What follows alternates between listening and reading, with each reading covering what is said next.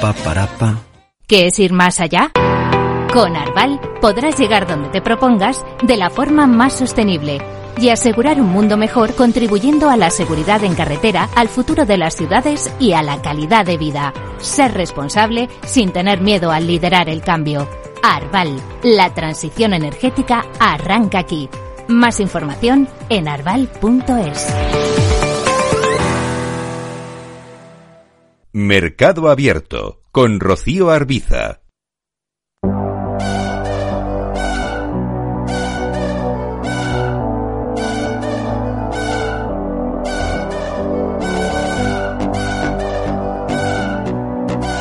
Miramos ahora al mundo fintech en este programa en Mercado Abierto. ¿Cómo arranca el ejercicio en este nicho de mercado? ¿Hacia dónde se están moviendo justo ahora mismo las cosas? Vamos a hablar de ello con Inés Muñoz Vidal, experta en fintech y responsable de ventas de Mambu.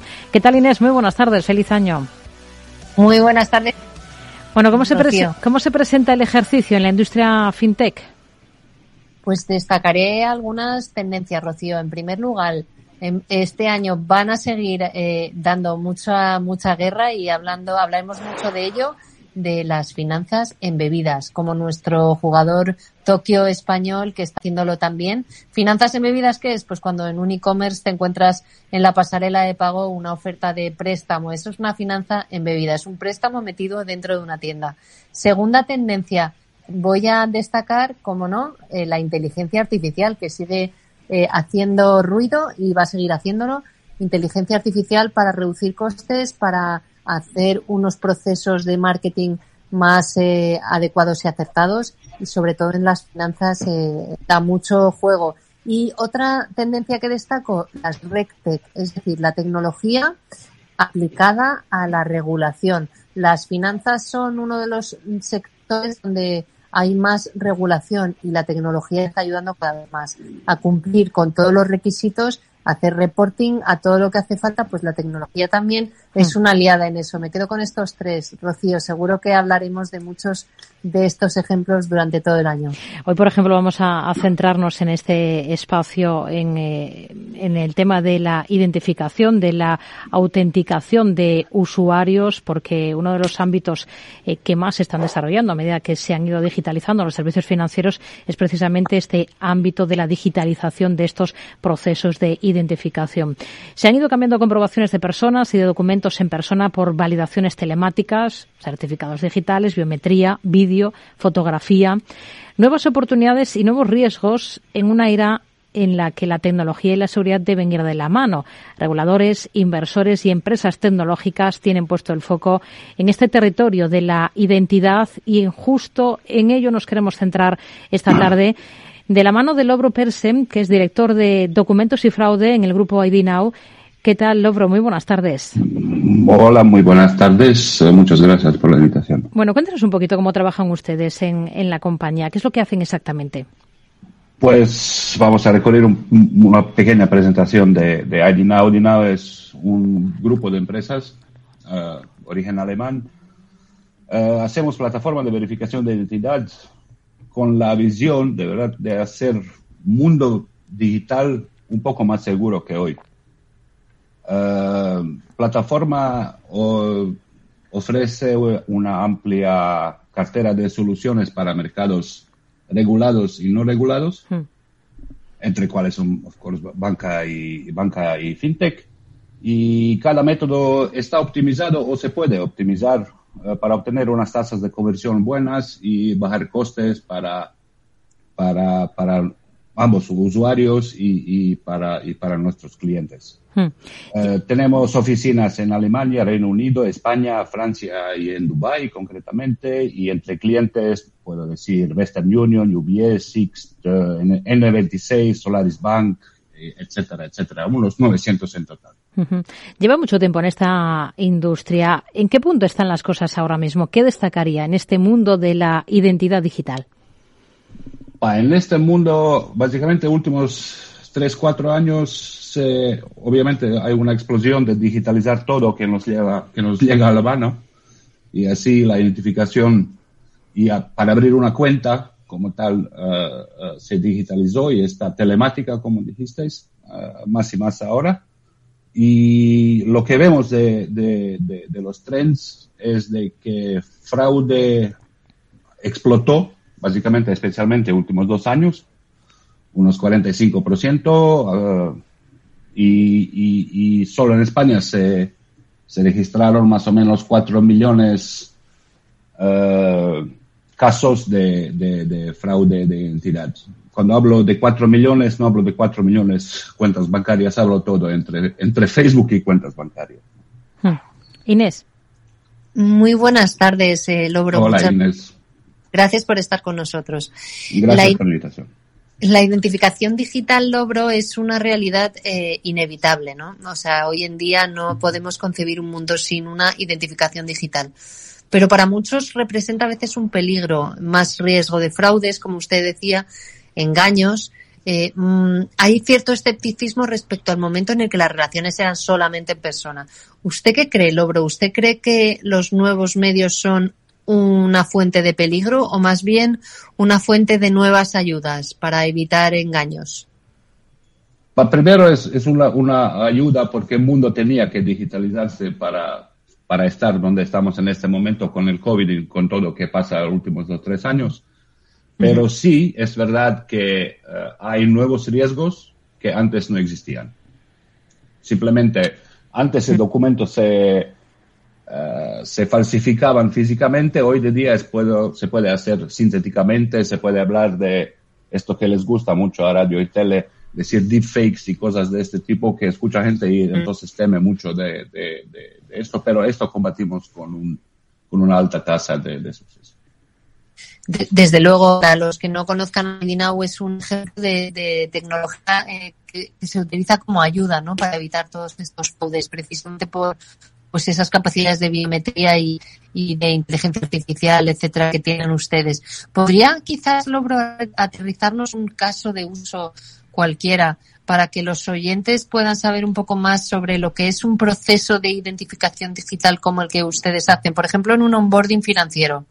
O un onboarding financiero normalmente sería eh, ir a, la página web o descargar la, aplicación de, institución financiera cualquiera, será FinTech o banco, presentar vuestro documento de identidad, hacer unas fotos o vídeos de ese mismo documento, hacer un selfie o un video, selfie cuando digo es un selfie estático, digo una foto, o un video de, de, vuestra, de vuestra cara y el sistema depende de, depende de reglamentación que aplica.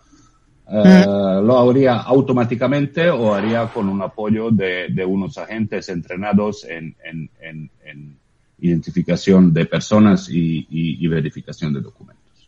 Eso sería un, ligero, muy alto overview de, proceso.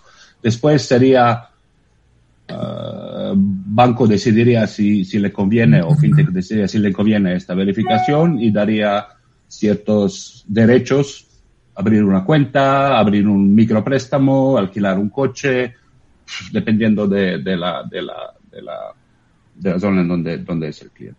Efectivamente, para que, para que nos situemos un poco, eh, pues la regulación en, europea en ese sentido ha permitido pues que haya una cierta adaptación entre los distintos países. Esto solamente hablando dentro de Europa, ¿no? Entonces es verdad que hay algunos países en los que sirve un selfie, otros en los que hay que hacer un vídeo, en los que hay que hacer un vídeo y otro proceso adicional, dependiendo un poco de cada caso, eh, ¿verdad? exacto. Tenemos unos casos vamos a llamarlos extremos, como es BaFin, como es reglamentación BaFin, o el nuevo reglamentación PEVID para verificación de identidades online en Francia.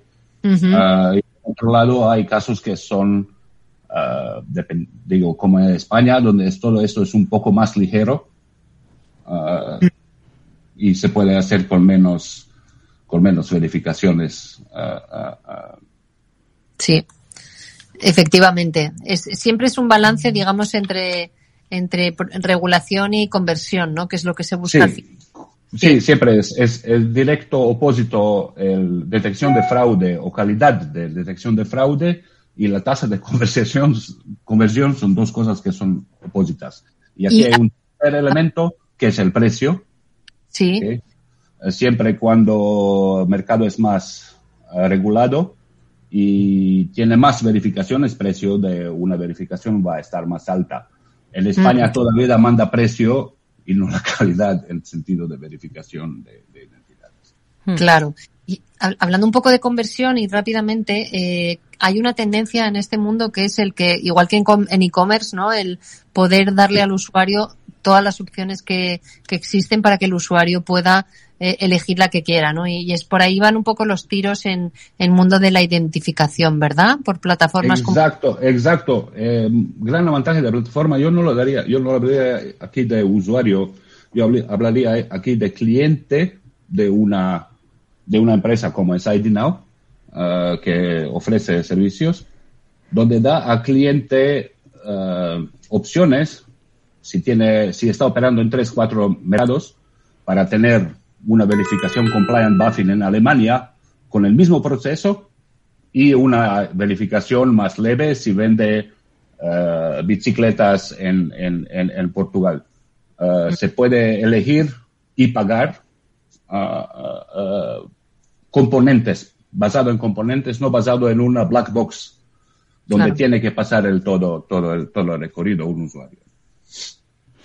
Una cosa, una cosa más, en un mundo global como el que estamos ahora mismo conectado, como el actual, el fraude no, no deja de aumentar y, los métodos que emplean los estafadores son cada vez más sofisticados, entiendo. ¿Qué es lo último que se están encontrando ustedes? ¿Qué es lo que están detectando ahora mismo?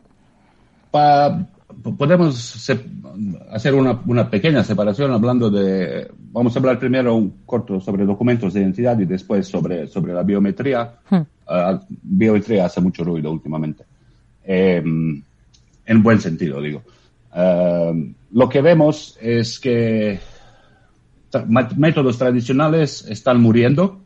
Que cuando digo métodos tradicionales de falsificación de documentos es ataques uh, en unos documentos que no son muy seguros y como todo el, todo nuestro sector y todo el mundo va digital, Uh, vienen unos nuevos métodos que llamamos documentos sintéticos, que nunca fueron documentos, son unas imágenes de, de, documentos que son muy difíciles de detectar si no se amplía una vasta gama de, de verificaciones, de verificación encima. En otro lado, tenemos ataques biométricos que van de menos a más sofisticados. Antes teníamos ataques directos, ¿okay? Son ataques presenciales donde uno imprime eh, una foto eh, y lo presenta al sistema de detección. Aquí hablamos de cosas muy simples que no que se detectan muy bien día de hoy, pero pueden ser masivas porque son baratas para producir.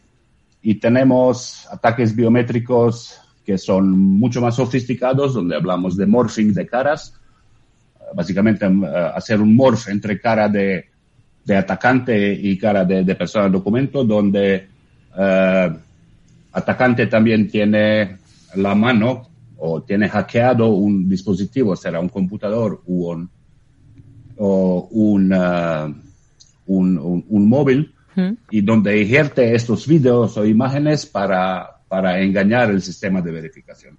Estos ya son más difíciles, más difíciles de detectar, pero hay métodos que no son biométricos en realidad, uh, son muy presentes como un smart card donde se puede uh, encriptar todo el flujo entre el sensor, quiero decir cámara y, la, y, la, y, la, aplicación de verificación. Pues por ahí van, por ahí van las cosas ahora. Logro Persen, director de documentos y fraude del grupo ID Now. Gracias por estar con nosotros en este espacio. Muy buenas tardes. Muchas gracias a vosotros. Gracias también a Inés Muñoz Vidal, experta en fintech, responsable de ventas de Mambu. Hablamos la próxima semana. Inés, gracias. Muy buenas tardes. Muy buenas tardes, gracias.